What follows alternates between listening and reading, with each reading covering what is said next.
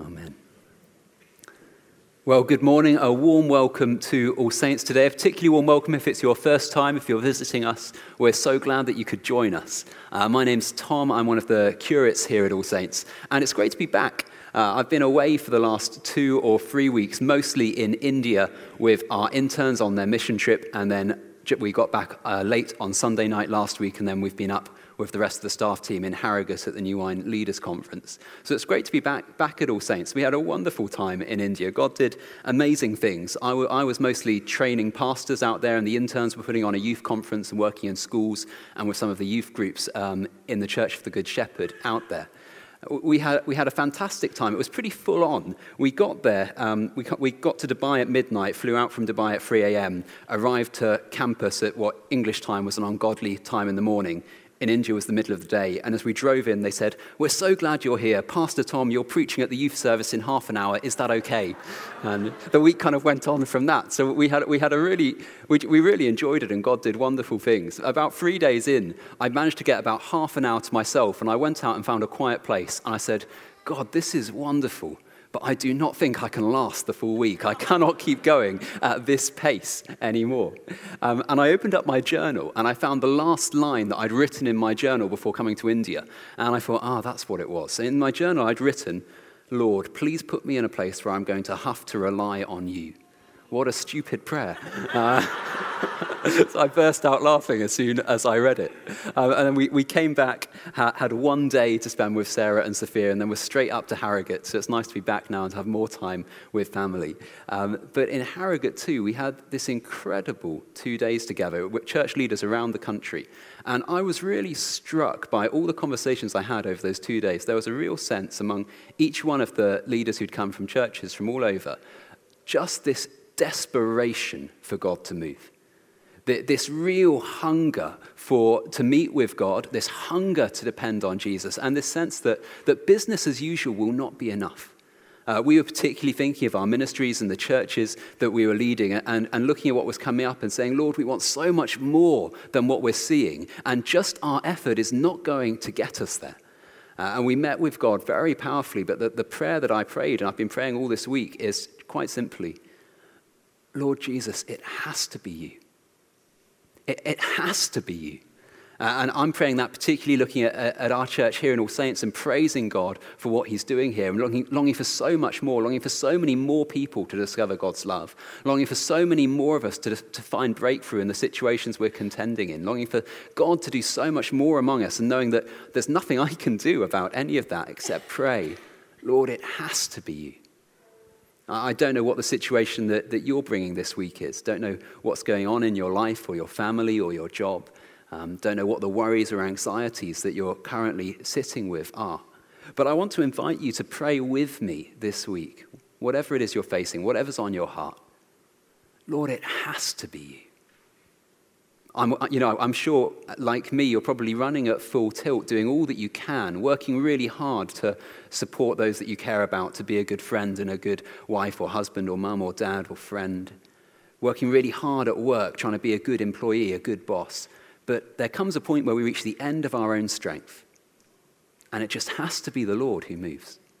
And that's what we see as we read Matthew 5 this morning. We're starting a new sermon series looking at Jesus' teaching through the Sermon on the Mount. And some of my favorite verses in the Bible here in the Beatitudes, where Jesus is talking about the kingdom of God and the kind of people who belong to God's kingdom. And, and the message of the first half of Matthew chapter 5 is very much that God, it has to be you. Will not do if it's just me in my own strength. Uh, and we see that with the first beatitude. Jesus stands up to preach and he says, Blessed are the poor in spirit, for theirs is the kingdom of heaven. Uh, and to understand the beatitudes, tone is everything. Um, the Greek word is makarios, not eulogetos. What that means it is, it's not saying the person God blesses does this, but it's saying this is the place that God's blessing already is. The Sermon on the Mount, it's not imperatives we've got to obey, it's not disciplines or practices we've got to do. Rather, the Beatitudes, they're descriptions, they're dispositions, they're, they're lenses through which we can view the world. In a nutshell, it's not saying be poor in spirit.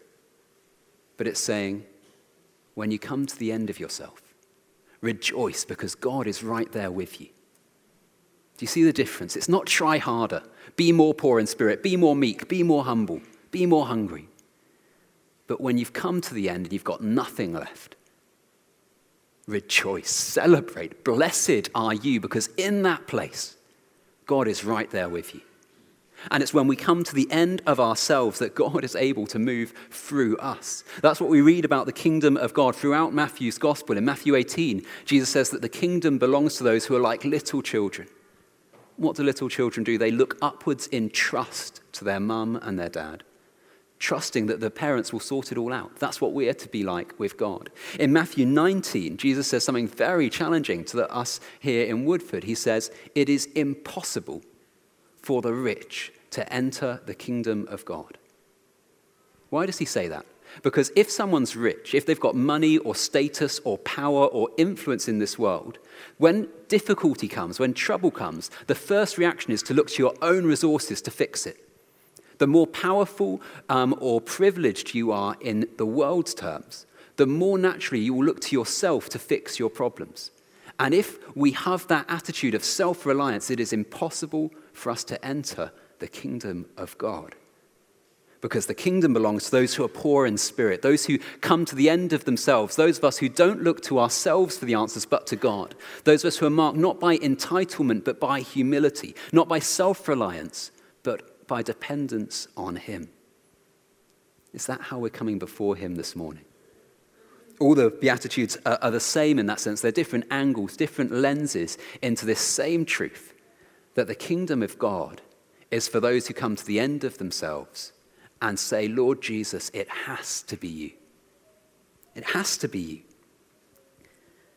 And so this morning I'm confronted with the question as I read these verses Am I coming to him aware of my need, or self sufficient? Am I coming to Him mourning, grieving over the pain and brokenness of this world, or comfortable and, apathetic?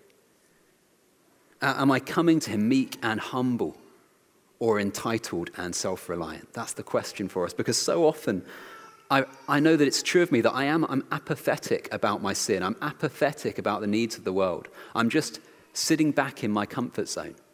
So often, I, this is particularly true of me. We had a lovely dinner with friends last night, and I got given a big portion. And they said, This is the big, the big portion of food for Thom because he's always hungry. So often, I'm more hungry for what's in my stomach and the, what my body wants than I am for the kingdom of God and for righteousness. So often true of me. But the good news of the Beatitudes is that Jesus did not come to teach us what to do. Jesus came to make us what he teaches. It's a huge difference. He doesn't say, be more poor in spirit, but he says, when you come to the end of yourself, come to me, depend on me, trust in me, lean on me, rely on me. And yours is the kingdom of heaven. When you come to the end of yourself, rejoice, for God is with you. And in the kingdom of God, there is grace for the empty. And that, that's what we continue to see through this passage. In verse 17 to 20, Jesus goes on a bit of a tangent. And the Pharisees are clearly criticizing Jesus for not listening to the Old Testament. So he's kind of clarifying the relationship that Christians are to have with the Old Testament. And in verse 17, he says, Do not think that I've come to abolish the law or the prophets. I have not come to abolish them, but to fulfill them. He's relocating the Old Testament in its proper place, that we don't have to follow every single rule step by step by step, because Jesus has come to bring to completion the purpose of the Old Testament. It's all pointing to Him. And He's declaring the triumph of grace, that it does not depend on everything that I do, but on what He has done for me. And that's why in verse 20 he says, For I tell you that unless your righteousness surpasses that of the Pharisees and the teachers of the law, you will certainly not enter the kingdom of heaven. And this is a mic drop moment in the first century. There would have been shock as he said this, because the Pharisees were the moral ones. They were the good people, they were the moral majority. The crowds listening to Jesus would have looked at the Pharisees standing there looking very shiny, doing everything right, and would have thought, I could never be that good. I could never be that spiritual. I could never be that good a follower of God. I could never be that good a friend. I could never work that hard. I could never attain to the level that they've, atta- that they've attained. The Pharisees made everyone else feel inadequate. And so picture yourself as the crowds listening to Jesus, thinking, I could never be as good as them. They're the ones God is pleased with. And Jesus says, unless you're even better than them, you cannot enter the kingdom of heaven. Pharisees would have been mortally offended because they thought they'd got there by their own efforts. But what Jesus is saying is such good news for you and me because he's saying it is impossible by our own effort to get there. It's impossible just by trying harder to please God. It's impossible just by trying harder to be perfect. We cannot do it. But a greater righteousness is available to you and to me, greater even than the Pharisees, greater than the person who makes you feel the most inadequate. Jesus offers us instead his righteousness. Jesus is the only one who perfectly fulfills the description in the Beatitudes, the only one who is perfectly pure in heart, the only one who is perfectly a peacemaker, the only one who is perfectly meek, the only one who is perfectly hungry for righteousness. Jesus is the only one that the Beatitudes truly describe. And he came and lived for you and me the perfect life that we should have lived and could never live, and died for you and me the death that we deserve to die. And so, by trusting in Jesus, he offers us his righteousness, his perfect life. We're accepted in him. And the message is that by trying harder, you will never get there. But by coming to him poor in spirit and saying, Lord, I'm empty and I need you, it will have to be you. We have what we could never have earned for ourselves. In the kingdom of God, there is grace for the empty, there is grace for the guilty, there is grace for everyone. And it's found in Jesus. Uh, and that's where these words about salt and light come in, in verse 13 and 14. Jesus talks about the difference that people who depend on God in this way will make in the world. He says, You are the salt of the earth, you are the light of the world. Because you and I, as we depend on God, as we come to Him this morning empty and broken, and say we need a greater righteousness than we could ever have earned for ourselves, as He changes us and fills us with His love, we're sent out into the world as agents of this upside down kingdom. What, what does salt do? It, it gives flavor, it prevents corruption, we're to be like just what salt is for food. We're to be in society, giving flavor to the communities and relationships that we're in because we stand for grace, preventing corruption, standing for purity, supporting the health of the society that we live in because we're shaped by a dependence of, on God and not by a self orientation, a self righteousness, a self centeredness that destroys all relationships. We're to be the light of the world.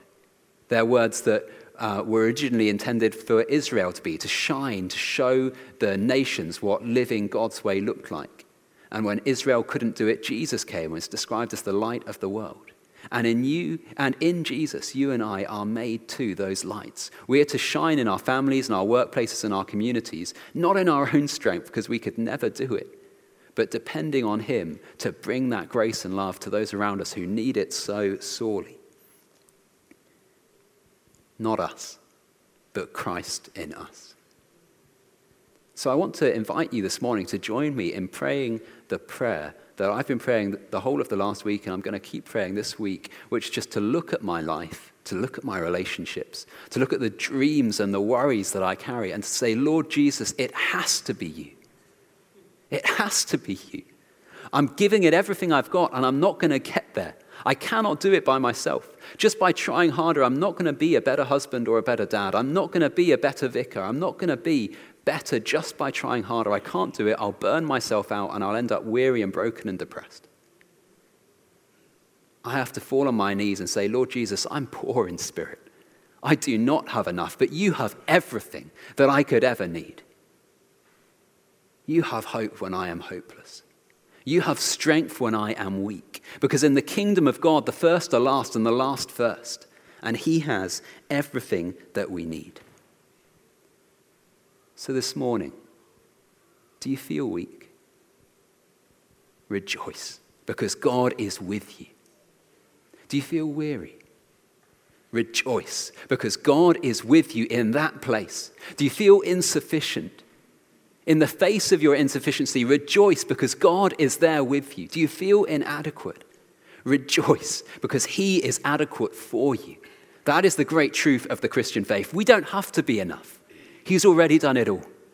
And when we come to Him, we receive His blessing, we stand in His strength, and we are sent out to be salt and light in His power. And this week, I want to say as I finish that there is always more. There is always more of Jesus' love available in your life. There is always more of Jesus' power. There is always more of Jesus' grace in your life, in your family's life, in your work, and your community. There is always more that God can do. If we just come to Him in brokenness and dependence, if we say sorry for the ways that we orient to ourselves, and if we ask Him to break into our lives with His love and His grace, and to lead us in dependence on Him. Can I invite you to stand? And if Robbie would like to, to come back up, we're going to pray and worship God in response.